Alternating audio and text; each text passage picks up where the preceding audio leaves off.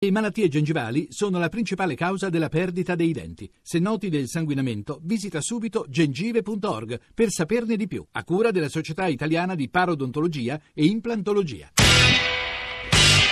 Radio Anch'io, l'attualità in diretta con gli ascoltatori. Sono le 9.34, come sapete in questa seconda ora Radio Anch'io stamani si sta Giorgio Zanchini al microfono.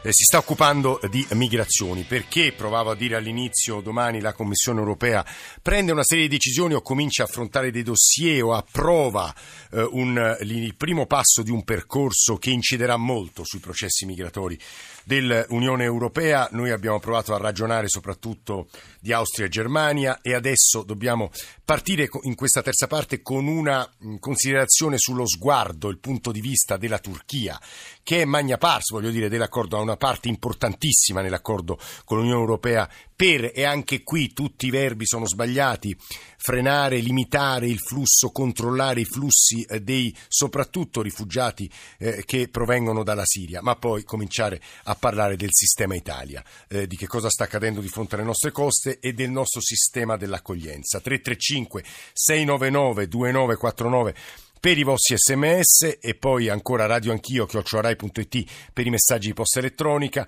e eh, poi l'account su Twitter che ci permette come sapete di intercettare tutto quello che si muove sul tema del giorno nella rete. Mm, io volevo salutare eh, Gianfranco Schiavone che è un giurista eh, dell'ASGI, l'Associazione Studi Giuridici sull'Immigrazione. Schiavone buongiorno e benvenuto. Buongiorno, buongiorno a tutti. Prima di eh, andare da lei, insomma, venire da lei per affrontare il sistema e le maglie rotte diciamo, del sistema Italia volevo però farci raccontare da Piero Castellano, giornalista freelance che spesso ci ha, ci ha aiutato anche in passato con fili diretti tra Ankara e Istanbul eh, sulle elezioni in, in, eh, in Turchia ma in generale sulla situazione turca a capire il Istanbul, Ankara, quello che si muove in Turchia. Piero, buongiorno Piero Castellano. Buongiorno. Allora, Salve. due domande secche per lei. Il primo, l'accordo 20 marzo 2016, se non mi sbaglio, Unione Europea, Turchia sui eh, rifugiati. Come viene visto dalla Turchia? Il secondo punto, quanto è importante la decisione di domani della Commissione europea che prevederebbe il via libera all'annullamento eh, dei visti per i cittadini turchi laddove vogliano venire nell'Unione Europea. Poi ci vorrà la ratifica di tutti i paesi, i governi, insomma, però è un passaggio importante. Piero Castellano. Allora, l'accordo intanto viene visto non molto favorevolmente dall'opinione pubblica in genere perché è una specie di scarica a barile. L'Unione Europea eh, si dice, si, si, si, si, vede come una vuole liberarsi dei rifugiati e vuole eh, semplicemente pagare la Turchia per tenerseli, quindi non è una cosa vista con molto favore. 3 miliardi più 3 miliardi, alla fine sarebbero 6 miliardi che la Turchia riceve. 3 miliardi subito, diciamo, sì. in poche tranche, in aiuti, eccetera, eccetera, e poi altri 3 miliardi nel 2018. La razza sarebbe quella di aiutare la Turchia a integrare questi milioni ormai di siriani, soprattutto ma anche afghani, iraniani, nordafricani, a integrarsi nel, nel mercato nel, nel, nel paese eh, dobbiamo considerare che la Turchia comunque ha un tasso di disoccupazione abbastanza alto e ovviamente la domanda che gira è se l'Unione Europea ha questa ricetta magica per eh, integrare economicamente e anche lavorativamente questi milioni di persone, sì, perché non lo fa con i suoi disoccupati, con, con i rifugiati, che sono una risorsa perché non li prendono. Al contrario, l'accordo sui visti è una, un passo esiziale, fondamentale, probabilmente anche per la carriera politica del primo ministro Davutoglu, perché un fallimento del, de, di questo accordo sui visti verrebbe, sarebbe probabilmente la fine della, della, della, carriera del primo ministro, che verrebbe sostituito da qualcuno forse addirittura più leale ad Erdogan, e al tempo stesso è un passo importante eh, che tutti i turchi sentono molto come un'umiliazione dover chiedere visti per entrare nell'Unione Europea, certo. visti che non vengono richiesti a paesi come per esempio il Paraguay o il Messico e che non avrebbe molti effetti da un punto di vista pratico perché comunque eh, avrebbe valore solo per chi è in possesso di questo nuovo passaporto biometrico che sarebbe comunque molto costoso ma sarebbe sicuramente un aiuto sia per il turismo che per, eh, soprattutto per gli uomini d'affari che viaggiano. Piero Castellano, davvero un'ultimissima domanda di un minuto. Quali sono le condizioni dei campi profughi turchi? Perché su di essi riceviamo le notizie più diverse. Allora, bisogna dire una cosa, i campi profughi turchi adesso, dopo i primi tempi in cui erano molto disorganizzati, sono forse tra i migliori che ci sono, ma la cosa fondamentale è che solo una sparuta minoranza dei profughi siriani vive all'interno dei campi. La stragrande maggioranza vive nelle città, in case, mendicando o lavorando in nero, eh, con ben pochi aiuti. Quindi la condizione dei campi è relativamente importante. Piero Castellano, grazie per questa sua breve corrispondenza da eh, Ankara. Gianfranco Schiavone, dicevo, giurista dell'ASGI, Associazione Studi Giuridici sull'Immigrazione, l'altro giorno a venire riprendeva e la citava eh, per descrivere la lotteria dell'accoglienza in questo nostro povero paese. Provo a riassumere, poi lei aggiungerà i dettagli che credo siano molto utili per gli ascoltatori. Si sbarca in Italia e comincia la lotteria con tre opzioni. Vengono ricollocati con quel sistema appunto di reallocation basato sulle quote che sembra già fallimentare, richiedono l'asilo eh, in Italia e a quel punto possono finire o nel sistema SPRAR abbastanza efficiente o nei cosiddetti sistemi CAS che sono eh, completamente diversi, gestiti da, spesso da soggetti privi di eh, esperienza, sono centri di accoglienza straordinaria spesso in caserma, oppure ricevono un decreto di espulsione e spesso si inabissano. È questa la triplice opzione, Schiavone? Beh, direi una buona sintesi. Sarebbe forse ingeneroso non riconoscere che l'Italia ha fatto dei cambiamenti positivi in questi ultimi anni, soprattutto in termini quantitativi e in parte anche in termini qualitativi del proprio sistema di accoglienza e, e soprattutto che ha mantenuto alcuni aspetti che hanno sempre caratterizzato positivamente il nostro Paese, quali la libertà di movimento dei richiedenti asilo, accentuando anche la dimensione soprattutto dell'accoglienza diffusa no? eh, realizzata attraverso i comuni. Tuttavia è vero però che eh, questo processo positivo è, è, è troppo lento, eh, è ancora segnato da una caratteristica soprattutto emergenziale. In effetti, come lei ha ricordato, oltre il 70% delle strutture italiane di accoglienza sono temporanee emergenziali caserme, eh, bed and breakfast, eh, alberghi, ostelli, chi più ne ha più ne metta, ma questo non perché in Italia non ci sono posti ovviamente, ma perché il, eh, continuiamo ancora a pensare, e questo è forse un problema essenzialmente culturale e politico, a, eh, alla presenza dei rifugiati come un'emergenza. Scusi Schiavone, come... ma come hanno fatto i tedeschi allora a approntare o grandi tende o delle strutture per una primissima accoglienza di centinaia e migliaia di persone?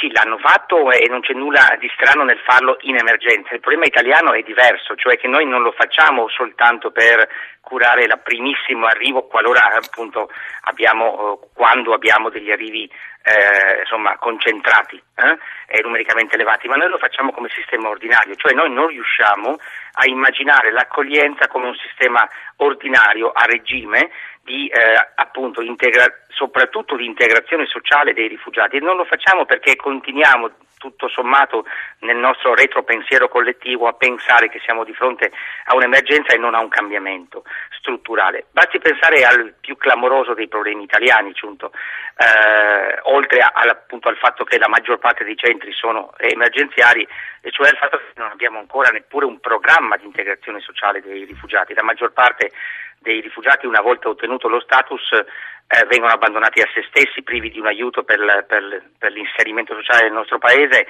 di fatto che cosa avviene? Avviene o che vengono purtroppo assorbiti eh, dal lavoro nero, quando non dall'estremo sfruttamento, oppure si rimettono in marcia e eh, da rifugiati riconosciuti se ne vanno in altri paesi dell'Unione Europea. Quando uno ottiene lo status di rifugiato, deve vivere nel paese che gliel'ha concesso o può spostarsi in Europa? Allora, può spostarsi nel senso che può liberamente circolare, ma come circolerebbe un turista. Purtroppo invece è ancora legato al paese dove ha avuto il riconoscimento per quanto riguarda l'inserimento sociolavorativo, a meno che dopo parecchi anni non ottenga la cosiddetta carta, cioè il permesso dell'Unione Europea lungo soggiornanti, quello che ancora in Italia chiamiamo carta di soggiorno, e a quel punto può anche andare a vivere in altri paesi, ma a quel punto la maggior parte non ci va più perché avendo realizzato un buon inserimento socio-economico in Italia è molto meno motivata ad andarsene. Cioè siamo dentro un circolo vizioso, questo sì dato da eh, ormai ehm, errate, ormai vecchie superate normative dell'Unione Europea che non prevedono la possibilità, neanche in presenza di un'offerta di lavoro, di un parente, per esempio, che, di legami, no? che evidentemente molte persone hanno di spostarsi più facilmente da un paese europeo all'altro per, per integrazione. Allora, eh, ci sono un paio di numeri che devo dare e poi vado da Carlotta Sami, ma c'è anche un'altra ascoltatrice che deve porre una questione. Eh, 28.628 il numero dei migranti a ieri che quest'anno hanno raggiunto il nostro paese, eh, è aumentato del 7,7% rispetto al 2015, eh, 113.000 erotti il numero di migranti accolti sotto il coordinamento del Dipartimento Libertà Civili eh, nel 2000, no, in questo momento nel nostro paese. Infine, diceva bene Gianfranco Schiavone, che è ancora con noi, vicepresidente dell'ASGI, che ci sono persone che, eh, la, insomma, la cui gestione teoricamente emergenziale si trasforma poi in una specie di stato sempiterno. Lo dico perché in realtà ci sono ancora stranieri arrivati durante la primavera araba eh, dalla Tunisia che non hanno più diritto di alloggiare nelle strutture, che restano nelle strutture e che non si sa semplicemente dove mandare nel momento in cui lasceranno le strutture. Tania da Salerno e poi Carlotta Sani. Tania, buongiorno. Eh, buongiorno dottore, complimenti veramente a tutti per la trasmissione che seguo sempre quando Grazie, posso. Eh, niente, io eh, come ho scritto l'altra sera parlando con, una, con degli amici medici, eh, loro mh, premetto che vabbè, siamo assolutamente per l'accoglienza di tutti gli emigranti, eh, però loro sollevavano questo problema, cioè i medici si vedono costretti spesso a rifiutare posti in, in ospedale, in cardiochirurgia o non so, insomma, dove, laddove i posti sono molto ristretti, per accogliere questi migranti che però non, non, non essendo, non pagando le tasse, eh, non sono coperti e quindi vengono insomma, rifiutati i posti a noi che paghiamo le tasse. E, e voglio dire, sì, sì no, il, il, il, c'è, punto... c'è, un problema, cioè io penso che l'Europa debba anche contribuire economicamente a un'assicurazione sanitaria. Insomma, Guardi, il punto di chi siamo... alimenta il welfare state è veramente complicato. Qui dovrei eh, davvero riportare 2000 tabelle, non riesco a farlo adesso, ma magari mi aiutano Schiavone e Sami a provare a rispondere all'obiezione che muoveva più che legittima Tania da Salerno. Marco eh, da Torino e poi Carlotta Sami. Marco, buongiorno anche a lei. Buongiorno, io volevo evidenziare, eh, in quanto sono presidente di un'associazione che si occupa di comuni montani, sì. si parlava prima di Alpi come sistema aperto. Eh, è vero, le Alpi sono state negli ultimi a- eh, secoli. Oddio, sono anche un confine fisico difficile da superare. Confine, eh. ma va inteso come. Eh, oggi dobbiamo intendere come cerniera. Non a caso, evidenzio questo, l'Unione Europea ha varato una strategia che si chiama strategia macroregionale alpina, EUSALP, proprio per evidenziare quanto le Alpi siano un sistema aperto. Nel, 800 anni fa in Piemonte, nel nord del Piemonte, si insediarono i Walser, che erano delle popolazioni esterne a quel territorio, cioè evidenziare come l'Europa è un'area eh, di forti migrazioni interne e dall'esterno. Ed è, aggiungo eh, quanto sia stata importante negli ultimi anni, parlo delle vallate alpine del Piemonte, ma anche di altre aree montane del paese, eh, evitare, eh, per evitare la, le banlieue nelle aree urbane quanto è stata importante la coesione nei piccoli comuni, come i migranti abbiano salvato filiere produttive. Anche se Marco non è avvenuto nello stesso modo in tutta Italia, leggevamo in questi giorni, l'abbiamo anche raccontato a inviato speciale le nostre trasmissioni di piccoli paesi del sud, penso alla Calabria, che sono stati rivitalizzati da processi che lei descriveva e però ci sono valli o paesi invece eh, anche alpini che hanno rifiutato anche la presenza di un solo migrante, Marco, lei lo sa questo mi pare sia importante. Evidenziamo per una volta gli esempi positivi sì. di coesione che possono essere emulati, perché no?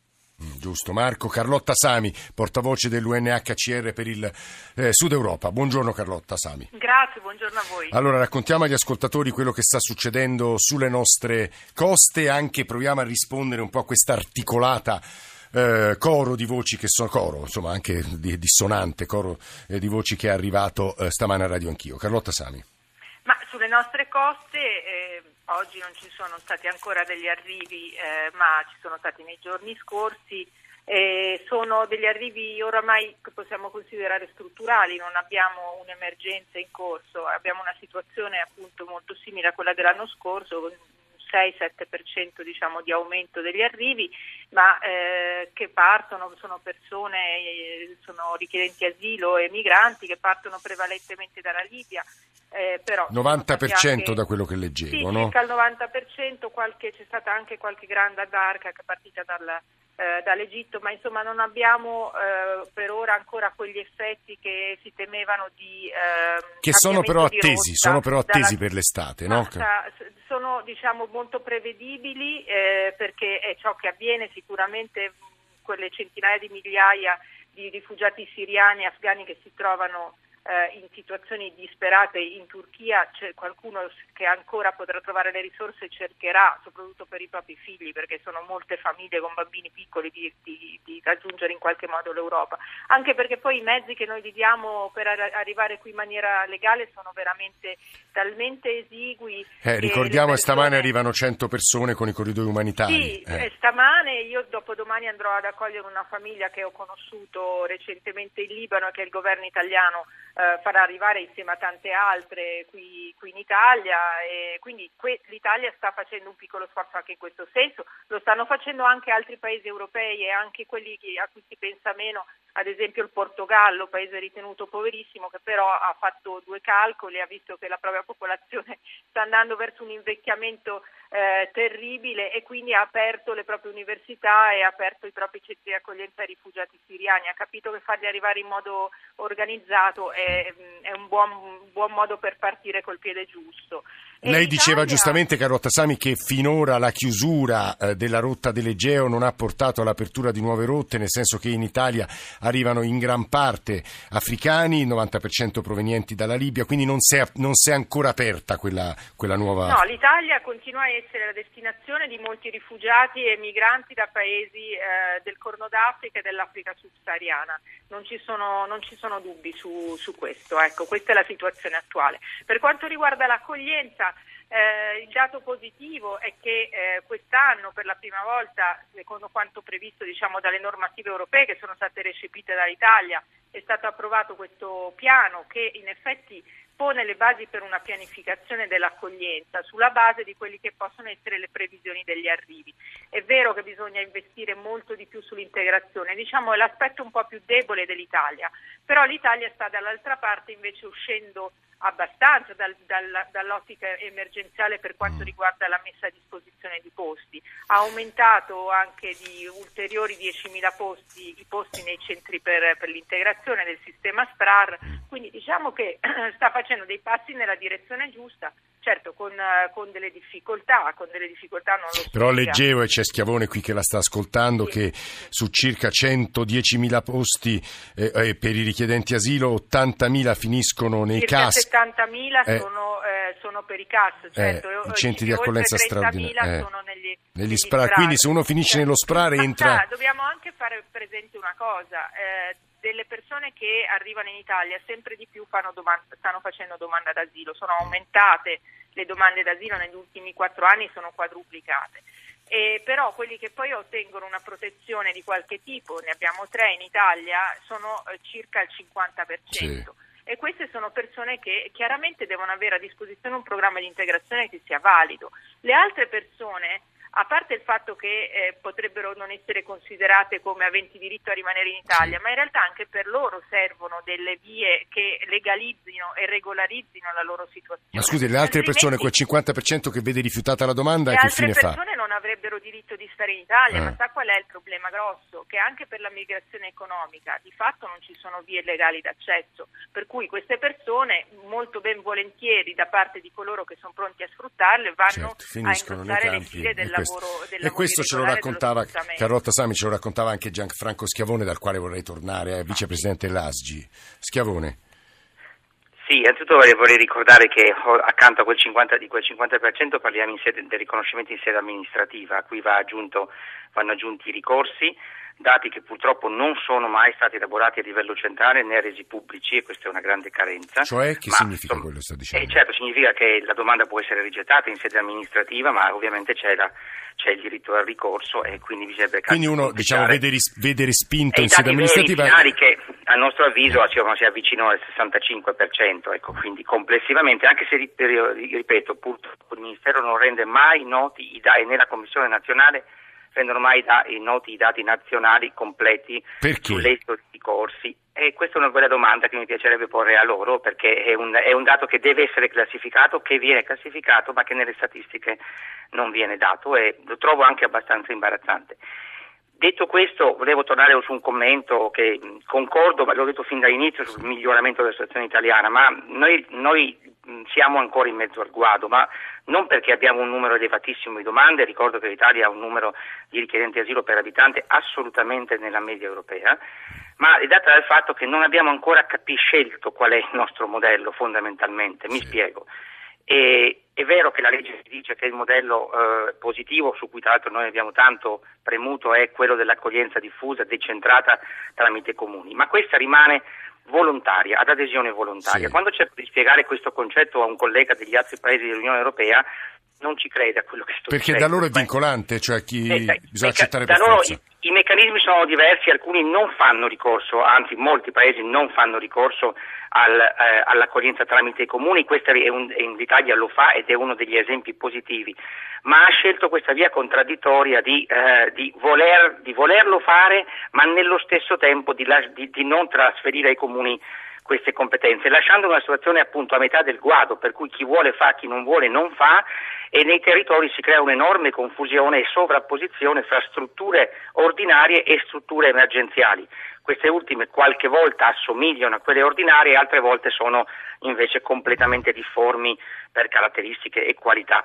Quindi il punto è che eh, ormai 14 anni dalla partenza del modello SPRAR, di cui appunto si tanto si parla e che oggi ha appena il 20% dei posti, l'Italia deve finalmente decidere qual è il suo modello d'accoglienza e questo è un problema di riflessione politica profonda che ancora non è stato fatto. Scusi Schiavone, allora le faccio un'altra domanda, mentre invece per tutto quel che riguarda il mondo dei migranti cosiddetti economici, in Italia sbarcano anche molti africani provenienti da paesi che non vengono considerati. Le domande devono essere ovviamente sottoposte individualmente a, ad esame, ma eh, la maggior parte di, di, loro non ha diritto a restare in Italia. Eh, gli viene dato un decreto di espulsione, tempo una settimana devono lasciare il paese, ma anche lì le percentuali di chi lascia il paese sono bassissime, giusto?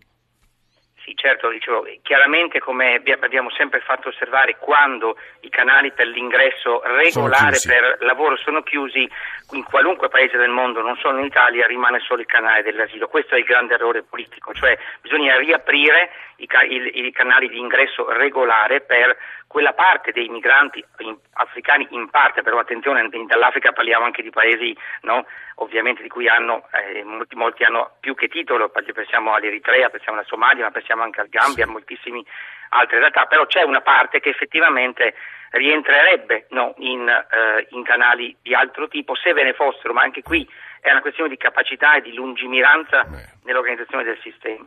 Eh, questo, questo, è un tema complicatissimo che ci interrogerà ovviamente per decenni, non per anni. Nicola da Potenza e poi chiudiamo con Carlotta Sami. Nicola, buongiorno. Buongiorno, Prego. faccio il sindaco a Brindisi Montagna e vedo che c'è difficoltà degli agricoltori a trovare manodopera, gli, gli allevamenti, uh, la raccolta. Perché non mandiamo queste persone in queste aziende agricole e i 45 euro possono rimanere in tasca a queste persone e danno una mano e in più si integrano. Guardi. Questo potrebbe essere un'opportunità per il Paese, per dare una mano agli agricoltori e per integrare queste persone che vagano. Guardi Nicola, io credo che in parte già avvenga. Io chiedo scusa a Carlotta Sami, ma abbiamo raggiunto, e abbiamo soltanto un minuto, Mario Morcone che è capo del Dipartimento Libertà Civile e Immigrazione del Ministero dell'Interno. Prefetto, buongiorno, abbiamo solo un minuto e le rivolgerei una sola domanda. Buongiorno anzitutto. Buongiorno a voi. Allora, che cosa ci aspetta per quest'estate? Il sistema Italia è pronto con gli hotspot e con poi tutti quei processi di tentata accoglienza che abbiamo cercato di raccontare stamane a Radio Anch'io. Un minuto. Eh, L'Italia sta facendo con grande dignità la sua parte, è pronta naturalmente e la farà la sua parte. Eh, immagino, eh, credo eh, necessario e giusto soprattutto che anche gli altri paesi facciano la propria, che l'agenda Juncker sia rispettata e che non venga lasciata solo all'Italia. In ogni caso, come ha già dimostrato in questi mesi, in questi ultimi due anni l'Italia ha già fatto con grande dignità la sua parte. Se arrivassero come previsto oltre 100.000 migranti eh, durante l'estate, abbiamo i luoghi fisici dove metterli, ospitarli? Ma, eh, abbiamo naturalmente delle pianificazioni per fare questo. Eh, io spero invece che le iniziative, il Migration Compact per l'iniziativa del governo verso la Libia e i paesi africani possa dare delle risposte eh, in tempi, non dico brevissimi, ma in tempi accettabili eh, e che questo ci aiuti eh, eh ad evitare eh, situazioni molto pesanti. Questo è un po' il punto che speriamo eh, sempre con Mario Morcone di affrontare pacatamente con i tempi necessari perché insomma vedremo un po' che succede quest'estate se saremo in grado. Sì, però io no, ve lo eh, faccio dire, eh, eviterei questa forma di terrorismo, non vabbè, sua per vabbè, la no, no, mi scuso con lei, ma questa forma di terrorismo che viene continuamente ripetuto dal punto di vista mediatico e che sinceramente... No, nervi saldi, no, nervi saldi, Mario Morcone mi scuso con i colleghi, stamane siamo arrivati un po' tutti in extremis e non riesco a firmare firmare a ringraziare chi ha reso possibile questa trasmissione. Noi diamo la linea al giornale radio delle 10, poi Radio 1 Music Club e la radio ne parla. Ci sentiamo domani alle 8 e mezzo. Grazie a tutti per l'ascolto. A domani.